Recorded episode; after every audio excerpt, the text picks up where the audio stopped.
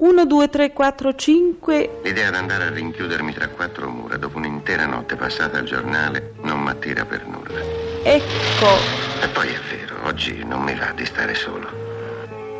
Ci vorrebbe qualcuno con cui ridere, parlare, ma non una puttana. Mi. Un amico. Ci. Ecco, gli amici.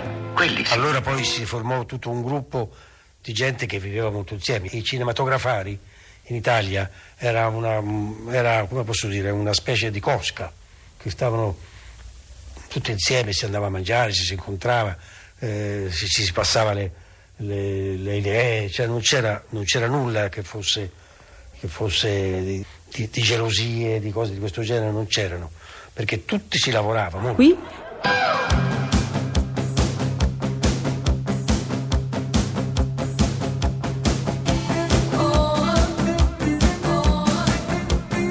Pezzi da 90. Vabbè che carnevale, ogni scherzo vale, ma proprio da me venite.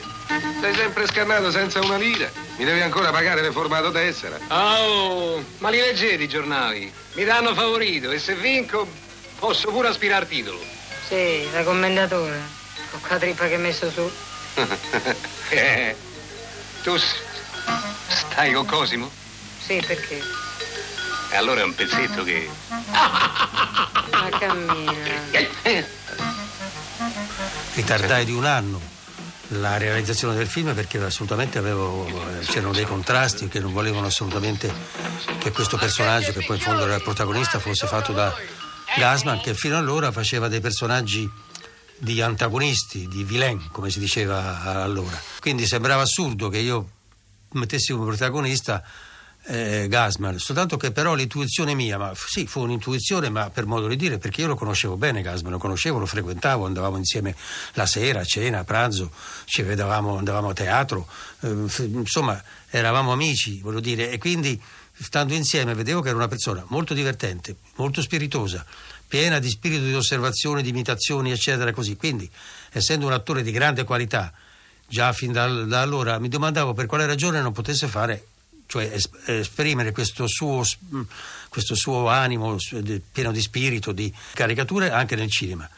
E quindi costruimmo una parte apposita su di lui però, sia Age, Scarpelli ed io costruimmo apposito, scrivemmo su di lui appositamente questo personaggio, considerandolo e conoscendolo, eccetera.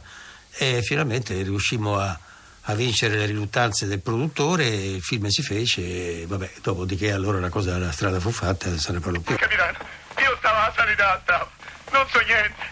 L'8 gennaio 1959 Monicelli inizia la lavorazione di La Grande Guerra. Questo film conquisterà il Leone d'Oro alla mostra di Venezia.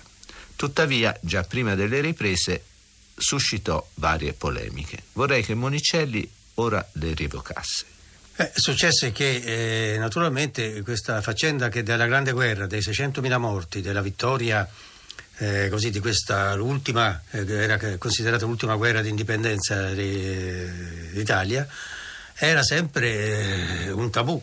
E allora, quando si venne a sapere che io, insieme ad Agi e Scarpelli, che erano poi i miei sceneggiatori con i quali facevo film eh, appunto comici e divertenti e dissacratori, eccetera, volevo fare un film sulla Grande Guerra, interpretato da altri due star della commedia eh, all'italiana, della commedia comica, eccetera, che erano eh, a quell'epoca Sordi e Gassman, ci fu una sollevazione dei custodi di questa grande vittoria che, di cui non si poteva toccare, eh, che non si poteva in nessuna maniera mettere in discussione o, com- o comunque eh, dissacrare. Quindi ci fu una sollevazione per cui non potemmo ottenere nessun aiuto da parte eh, dell'esercito, della, de, de, dei comuni, eccetera, e dove lo sforzo lo fece tutto De Laurentiis. E, e quindi eh, facemmo questo film in cui io, insieme a Agi Scarpelli, volevamo una volta per tutte dire cosa era stata veramente la Grande Guerra. Sì, era stata una, una carneficina immane, era stato uno sforzo immenso dell'Italia, ma non era vero che c'erano stati questi milioni e milioni e milioni di italiani che si, si andavano cantando eh, verso le trincee per combattere, per conquistare Trieste. L'Italia era allora un paese sottosviluppato in cui l'analfabetismo era all'80-85%, Quindi questi milioni di italiani andavano nelle trincee a soffrire, a morire nel fango, eh, mal organizzati e mal guidati, senza sapere chi è, cos'era Trieste, dove stava, senza sapere contro chi combattevano, non sapevano nemmeno chi era, non sapevano niente. Erano soltanto dei, dei, dei, così come degli animali buttati al... Ecco, noi volevamo dare un po' questa immagine, volevamo dissacrare questa cosa della, della guerra, come se ne era parlato fino allora nelle scuole, eccetera. E dirlo anche in maniera naturalmente non troppo eh, cruda, diciamo pure anche eh, os- oscura, tempestosa, eh, però anche con dei sorrisi, con delle, perché erano tutti giovani, tutti ragazzi, e quindi giovani ragazzi in qualunque momento cioè, trovano sempre il momento di divertirsi, di ridere, di, fare, di essere giovani. E volevamo fare questo, e questo abbiamo fatto.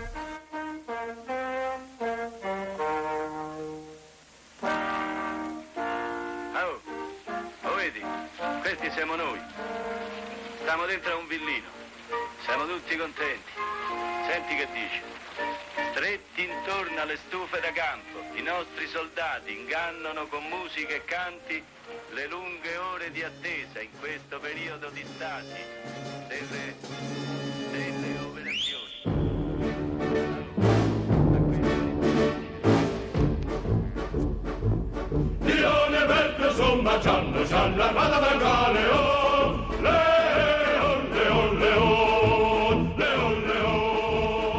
sono molto curiosa e vorrei chiedere a Mario Monicelli eh, come si è arrivati a questa, a questa stupenda canzone. Di chi è l'idea? Sappiamo che è di Carlo Rustichelli, però Sì, chi, certo. chi ci è arrivato, come è nata? Perché non è proprio usuale una Beh, canzone no, la, la cosa è nata perché l'Armata Brancaleone era formata da sei o sette disperati, Disperate, sì. così mal, malconci, mal, mal, mal, Malinarnesi. mal- mal- mal ridotti, e che quindi quando questa armata ridicola si, si avviava doveva avere una, una marcetta. Mm. Ecco, e allora la marcetta eh, io la volevo appunto sgangherata, molto popolare, e così, e quella era scritta a Rustichelli, io non gli ho dato nessuno, Mm. più di questa indicazione non, non gli ho dato. E il fischio? L'idea del fischio? E il fischio è, ce n'ha avuto, è sua, ma che poi si ripete in un'altra, in un'altra specie di, co- di coro nel- nel- nei compagni, dove c'è Mhm. un coro di operai che finiscono con un fischio e una pernacchia anche. Eh, oh, tanto per arricchire. Sempre, da- sempre proposte da Rustichelli. Nel 75 lei fa un altro film di strepitoso successo. E anche qui la critica storce un po' il naso, che è Amici miei. Eh, quello è un film che, fra l'altro, è curioso anche quello, perché eh, è st- è stato scritto da- solo da, da- da toscani, che sono Benvenuti De Bernardi, e io che mi ci ero messo in mezzo per scrivere la sceneggiatura, però lo doveva realizzare Germi. Però quelle cose che eh, si, si vedono nel film, queste, le zingarate, già la parola zingarate, le zingarate, le beffe, eccetera, erano tutte cose che noi toscani, pervenuti da Bernardo Dio, conoscevamo. Cioè, lì di inventato c'è il 30%, il 70% sono cose, racconti fatti da amici, cose che sono avvenute, altre che si raccontavano come gli schiaffi alla stazione, però quando poi l'ho fatto, eh, io l'ho fatto, è stata una cosa faticosa perché non, non è possibile farlo. Ma voglio dire, erano tutte cose raccontate e che avvenivano in Toscana e fra toscani. Gerbi, che era un autore geniale, eh, gli è venuto in mente l'idea di metterlo in film. Perché non mi è venuto in mente a me e a? Però, essendo lui genovese e essendoci allora un pregiudizio che risaliva alla nascita del film eh, comico italiano, che non si poteva fare il film comico con il vernacolo toscano. Perché dice sì, l'umorismo toscano è pungente, è sempre aggressivo, è, è corrosivo, è, è sempre a, a contrasto, quindi è un po' antipatico, insomma, in verità. Quindi il pubblico non, non è cordiale, non è napoletano, non è romanesco, non è siciliano. Quindi e erano sempre evitati. Tanto è vero che Germi l'aveva ambientato a Bologna. Quando lui poi ebbe si sentì male, era poi tutto veramente in condizioni, eh, mi, mi chiamò perché eravamo molto amici e mi disse senti fallo tu. Io dissi ma sei sicuro eccetera, ma vidi veramente che non poteva perché era- dissi va bene io lo faccio perché ma allora eh, io sono toscano e queste cose sono state tutte avvenute in Toscana, eh, ambientiamolo a Firenze invece che a Bologna. Lui dice sì va bene. Un sito internet la cui pagina si apre con una massima tratta dalle confessioni di Sant'Agostino e dice nutre la mente solo ciò che la rallegra.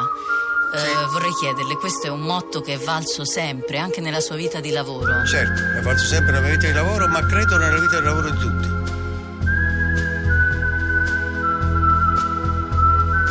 Eh, veramente la rallegra non vuol dire che la diverte, vuol dire che la rallegra, la tiene in piedi, la, la rende viva e quindi in realtà la rallegra.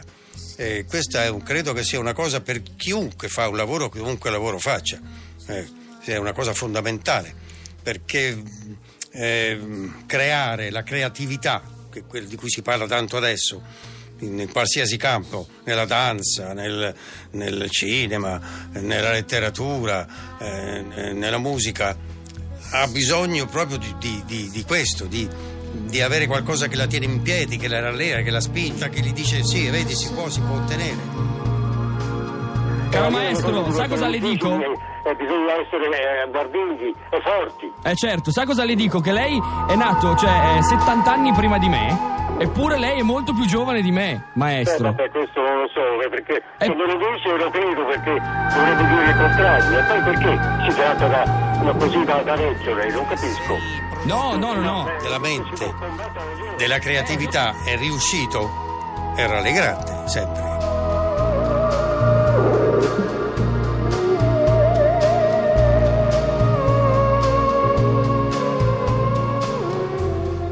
Pezzi da 90. Pezzi da 90.rai.it